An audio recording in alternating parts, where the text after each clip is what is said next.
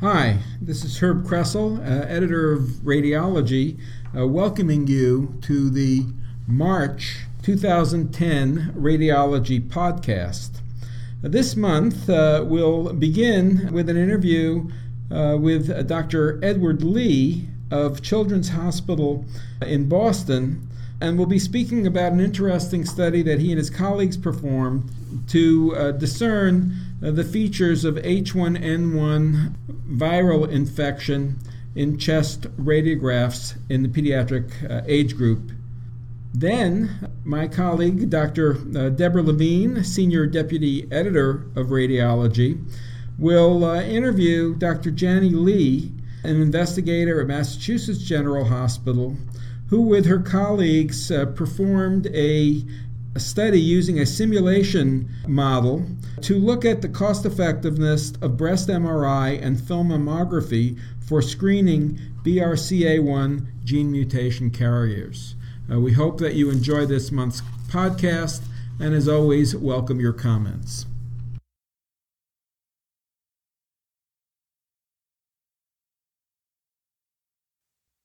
Hi, this is Herb Kressel, editor of Radiology, and today I'm joined by Dr. Edward Lee, who is pediatric radiologist at Children's Hospital in Boston and assistant professor of radiology at Harvard Medical School. Dr. Lee is the first author on a, a, very, very timely paper that actually has been published online ahead of print uh, since the end of uh, December on uh, swine origin influenza A H1N1 viral infection in children, uh, initial chest radiographic findings. Welcome, Dr. Lee. Thank you very much for inviting me, Dr. Kressel. It's a pleasure. Just why did you actually decide to do this study?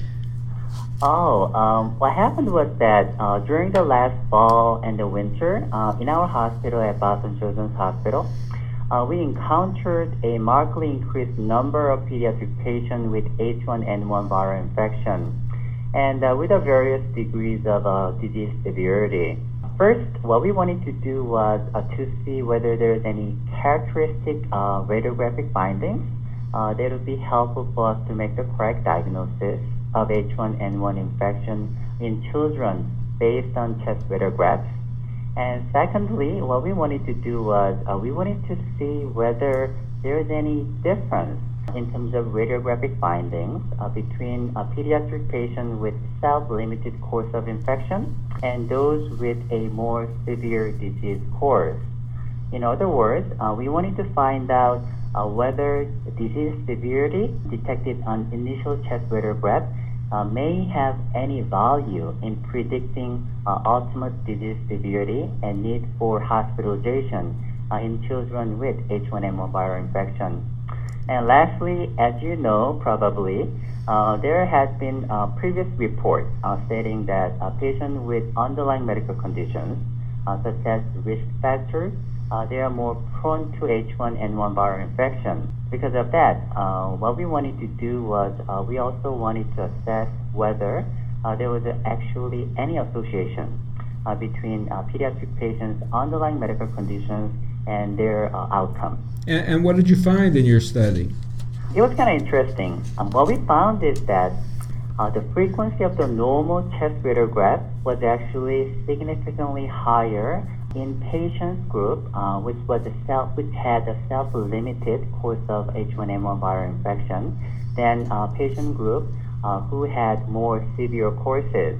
And in fact, um, we observed 67 uh, percent of the chest radiograph, which was actually normal, in patient group consisted of pediatric patient with mild and uh, self-limited clinical course of H1N1 viral infection.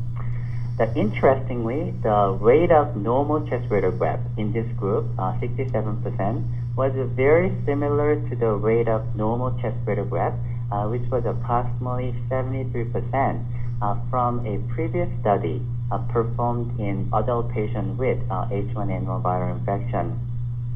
The one uh, other interesting thing that we observed was that the, there was a difference between what we saw in our population and uh, from the study uh, consisted with adult patients in a sense that uh, the substantial minority of the pediatric patients uh, in group 1 uh, in our study uh, who did not really have normal chest radiograph, but they had a self-limited course of viral infection. they had this imaging findings of um, increased peribronchial interstitial markings with hyperinflation, which were very similar to other more common low respiratory tract viral infections, uh, such as respiratory syncytial virus or parainfluenza virus infection that we usually see in children.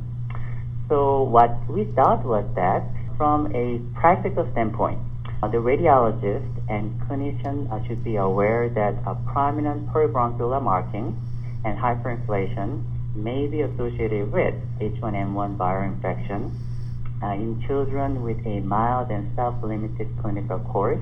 However, um, as you know, uh, these findings are very non-specific. Uh, therefore, it is impossible to actually differentiate um, H1N1 viral infection in children from other more common uh, lower respiratory tract infection based solely on the chest radiograph findings. On the other hand, uh, we also observed uh, bilateral, typically symmetric, and multifocal areas of consolidation uh, without pleural effusion or lymphadenopathy in pediatric patients with more severe clinical course of H1N1 viral infection. Based on our findings, uh, we believe that the severity of the findings on initial chest radiograph do have some potential value in terms of predicting uh, the ultimate disease severity and also need for hospitalization in children with H1N1 viral infection. And uh, Dr. Lee, what about the uh, the children that had uh, a variety of underlying medical conditions? Was the morphology of their disease different, or the course of the disease different? That was one of the uh, other um, aspects that we uh, investigated in our study. And uh, regarding the association between the frequency of underlying medical conditions and uh, clinical course of H1N1 viral infection among study groups that we had, uh, we found that the increased frequency of underlying medical conditions uh, in patients with more severe clinical course of H1N1 infection, which was actually consistent with uh, previously published information that pediatric, uh, that a patient with underlying medical conditions or risk factors, they are more prone to H1N1 viral infection and their uh, clinical course is also more severe. However, in terms of imaging finding wise, um, we didn't think that there was any difference because we saw patchy ground glass um, opacity associated with the consolidation in any group of the patient, particularly inpatient and uh, inpatient with ICU admission. So we didn't think that there was a difference in terms of the pattern or mm-hmm. imaging findings, but we thought that the frequency of the underlying medical condition has association with a severity of the uh, disease process. Well, uh, thank you. Your study uh, you closed out your retrospective review, I guess, in October of 2009, and now several months have have elapsed. And I wonder if you have uh, uh, any updates. What's happening to H1N1 uh, at Boston Children's Hospital? Uh, what's happened to the children that you studied? Any new insights in general on H1N1? Uh, yes. Uh, very interesting question, and actually, that's something that we are currently working on. We still see um, children coming in with H1N1 infection, and uh, to be honest with you, a lot of these patients' chest radiograph findings, initial chest radiograph findings, are uh, what we reported, um, and then we still see ground glass opacities with a consolidation, uh, typically symmetric in a patient with more severe course mm-hmm. of H1N1 infection. What we are also finding out is that uh, a lot of most of these patients did pretty well, meaning that they recovered from the disease. And uh, some of the patients that we know of, um, the follow-up chest radiograph, uh, everything, all the abnormality usually cleared up. So this brings kind of um, raised very interesting comparison to, as you know, a couple of years, several years ago, uh, we had a SARS infection. Yes, I and uh, remember. um, some of the pediatric patients with SARS infection, even though uh, after acute infection, uh, follow-up chest radiograph or CT was abnormal in majority of the patients. But uh, I think that in patients with H1N1 viral infection, uh, when their acute phase is resolved, uh, usually uh, their follow-up chest radiographs are usually normal. But as I mentioned to you before, uh, this is something that we are actually accumulating data. So hopefully uh, we'll have more scientific information available for people later. Good. W- One last question. I I don't know if you have uh, uh, information on this, but I'm sure our listeners would be curious. Uh, could you compare and contrast the findings observed in children with that which has been reported in adults? Oh, sure. Um, as you know, uh, during our study, um, there were three very uh, interesting, actually, articles came out regarding H1N1 infection in adults.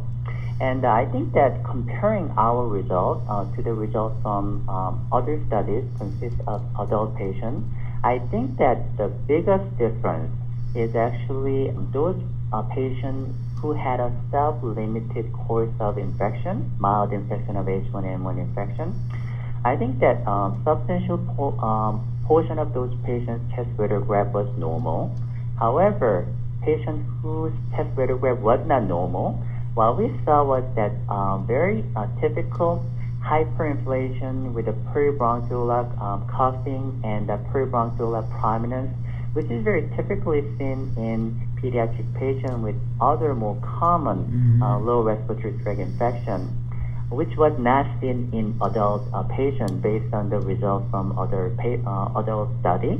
So I, I uh, guess, Ed, uh, for radiologists who are primarily used to dealing with adults, I guess the take home message is that if you see this hyperinflation peribronchial pattern in a child, it doesn't portend a worse course and it's consistent with a benign course. Is that correct? Yes, uh, Okay. that's something that we definitely observed. And then we kind of thought about what could be the reason why we do not see that um, uh, early viral bronchiolitis picture in adult patients. And one of the things when we talk to our microbiologists and also other clinicians, uh, some people uh, mentioned to me that could that be uh, in adult patients? Um, they developed strong immunity. For example, uh, when they were young, they were infected with common uh, viral infections in the past. So they have more robust immunity. So when they encounter new virus, um, most of the patients uh, with a strong immunity, they may not develop this early signs of the viral infection. On the other hand, um, pediatric population who didn't really have a time to develop this immunity, they may, um, whenever they encounter this new virus, um, their chest radiograph findings uh, may be very similar to what we see in other uh, virus infections, which could be more common. That's very, very interesting. Well, Dr. Lee, thanks so much for joining us. I really uh, enjoyed reading your study, and uh, I'm sure that our listeners will enjoy the uh, paper and have enjoyed uh, listening to you. Thanks for joining us. Thank you very much for inviting me.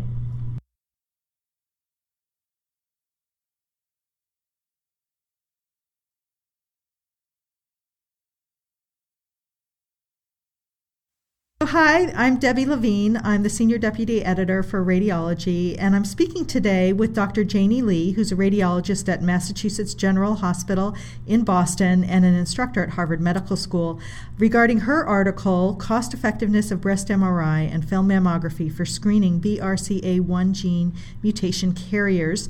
This will be published in the March issue of Radiology. Welcome, Dr. Lee. Thank you. Um, can you summarize your study for our listeners? Sure. The purpose of our study was to evaluate the clinical effectiveness and cost effectiveness of screening strategies using film uh, mammography and MRI alone and in combination in women with BRCA gene mutations. And to do this, we developed a computer simulation model that allowed us to project long term health benefits and lifetime costs. And what we found Well, and specifically what we did was we compared three screening strategies for these high-risk women. Annual film mammography, annual MRI, and combined annual um, film mammography and MRI screening. And what we found was that of the three strategies, the combined strategy um, was best in terms of long-term outcomes in helping women live longer uh, with fewer breast cancer deaths. The most effective strategy was also the uh, strategy with the highest lifetime costs. And in our cost effectiveness, we found that uh, when compared with annual mammography alone, adding MRI uh, for screening cost about $69,000 per additional quality adjusted life year gained, or QALY. And at this point, I thought I would define uh, what a QALY is.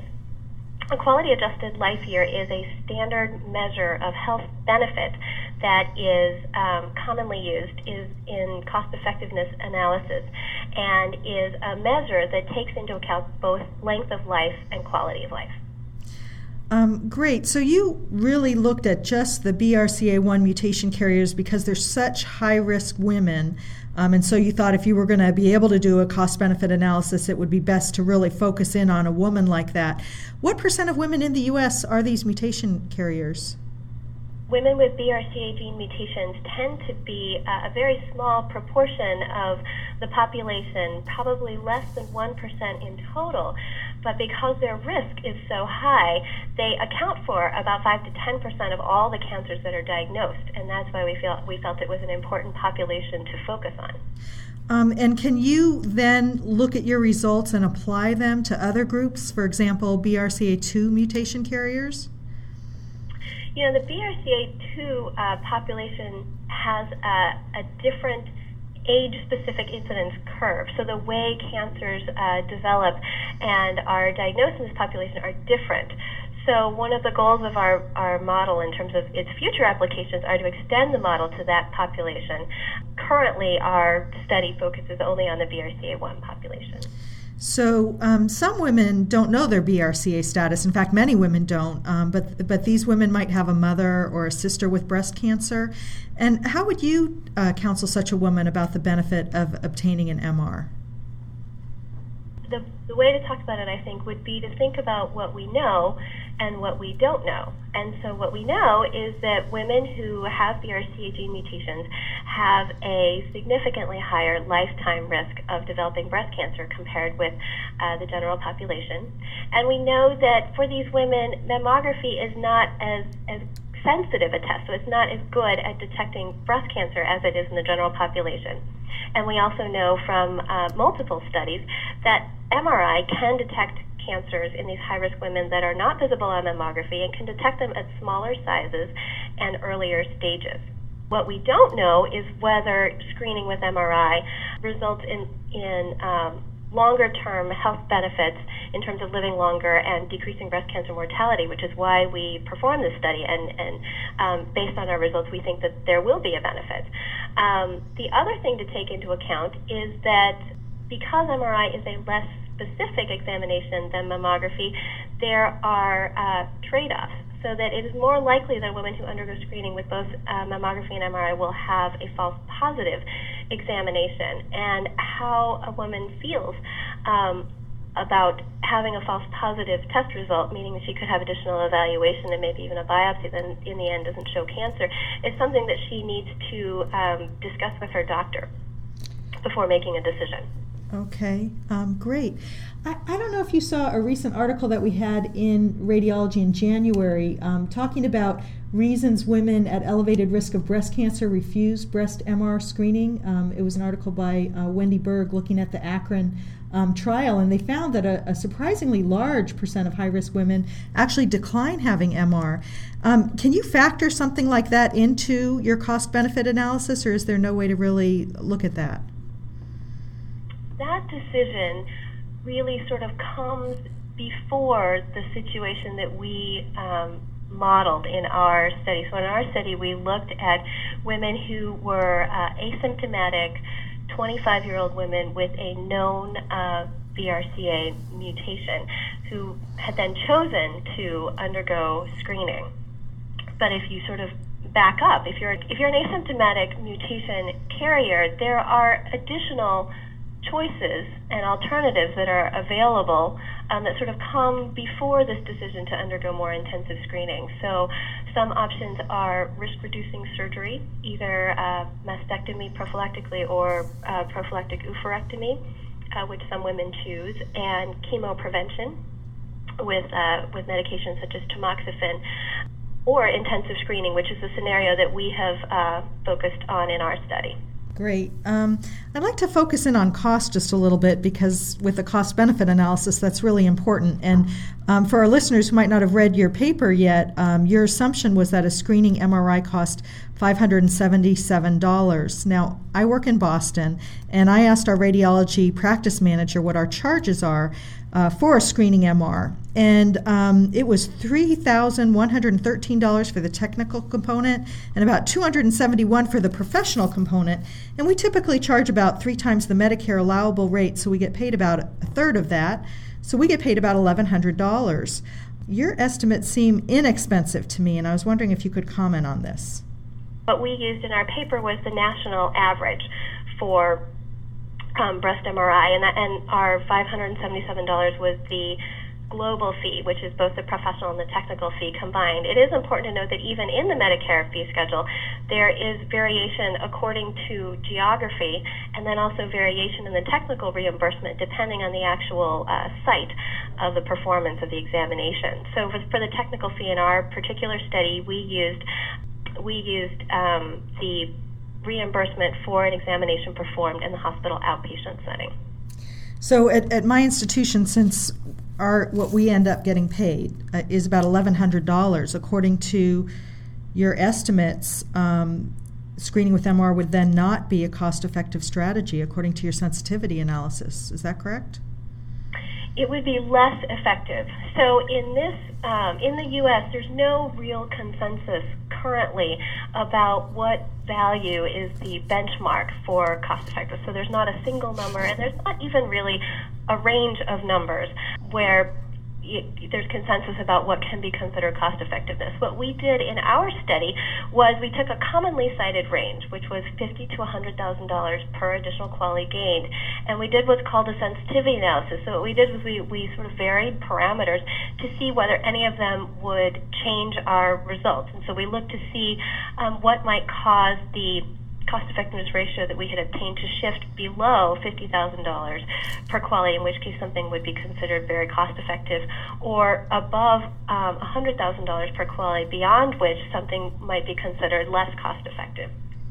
And one, there, so there were two important parameters that we found that influenced our findings, and the one that um, you bring up is the cost of a breast MR examination. The other was the lifetime risk of breast cancer. So as as the cost of a breast MRI increased, screening uh, with both mammography and MRI became less cost effective, and as the cost decreased, it became more cost effective. And you're correct in that we found a, uh, a threshold where if the cost of an MRI rose from our base case value of um, $577 to beyond $960, it would be considered less cost effective.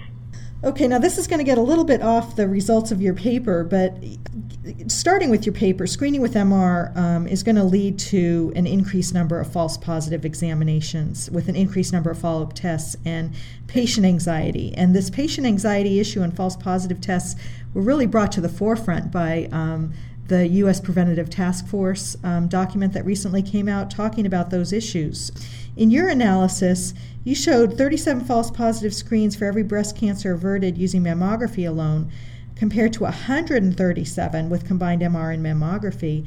And I'm just wondering how you think we can afford that in our healthcare system in terms of the machines that we'd have to have available, the radiologist availability, as well as all those um, costs and anxiety associated with all of this there's not a whole lot of context currently, uh, particularly in the high risk BRCA population, um, about the impact of these false positives. A little bit of context that we do have is um, a previous survey of women's preferences in the U.S. population about how they might or might not accept um, false positives.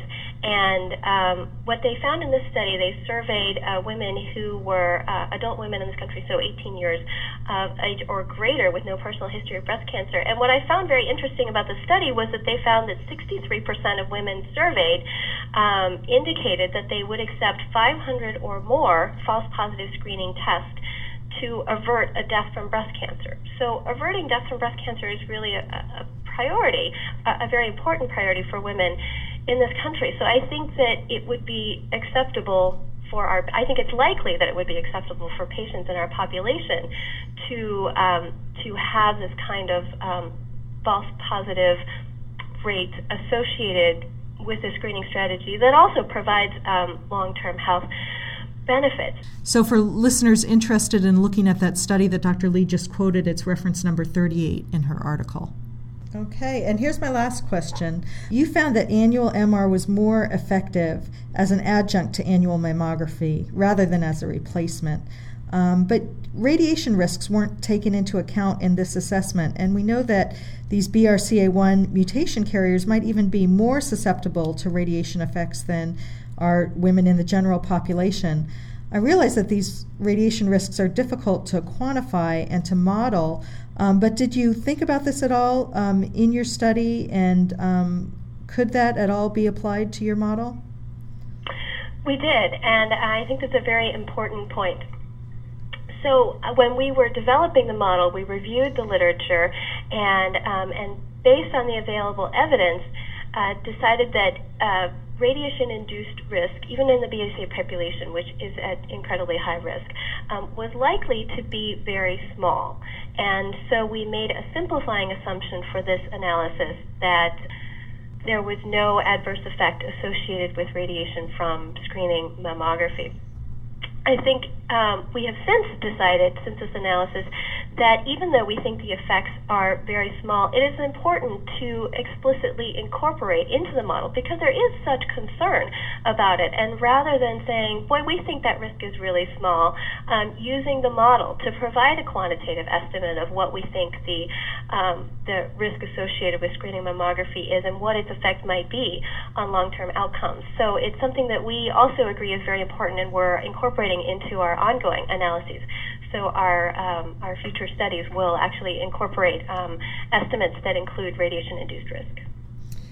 Great. Well, thank you so much. One thing that was an additional finding of our study that I thought was interesting was that um, in doing our cost effectiveness analysis, it turned out that annual MRI was not as cost effective as annual screening with both mammography and MRI. And that supports the American Cancer Society's uh, current recommendations that MRI should be used as an adjunct rather than as a replacement for mammography in high-risk women. I think that's um, I think that's worth highlighting.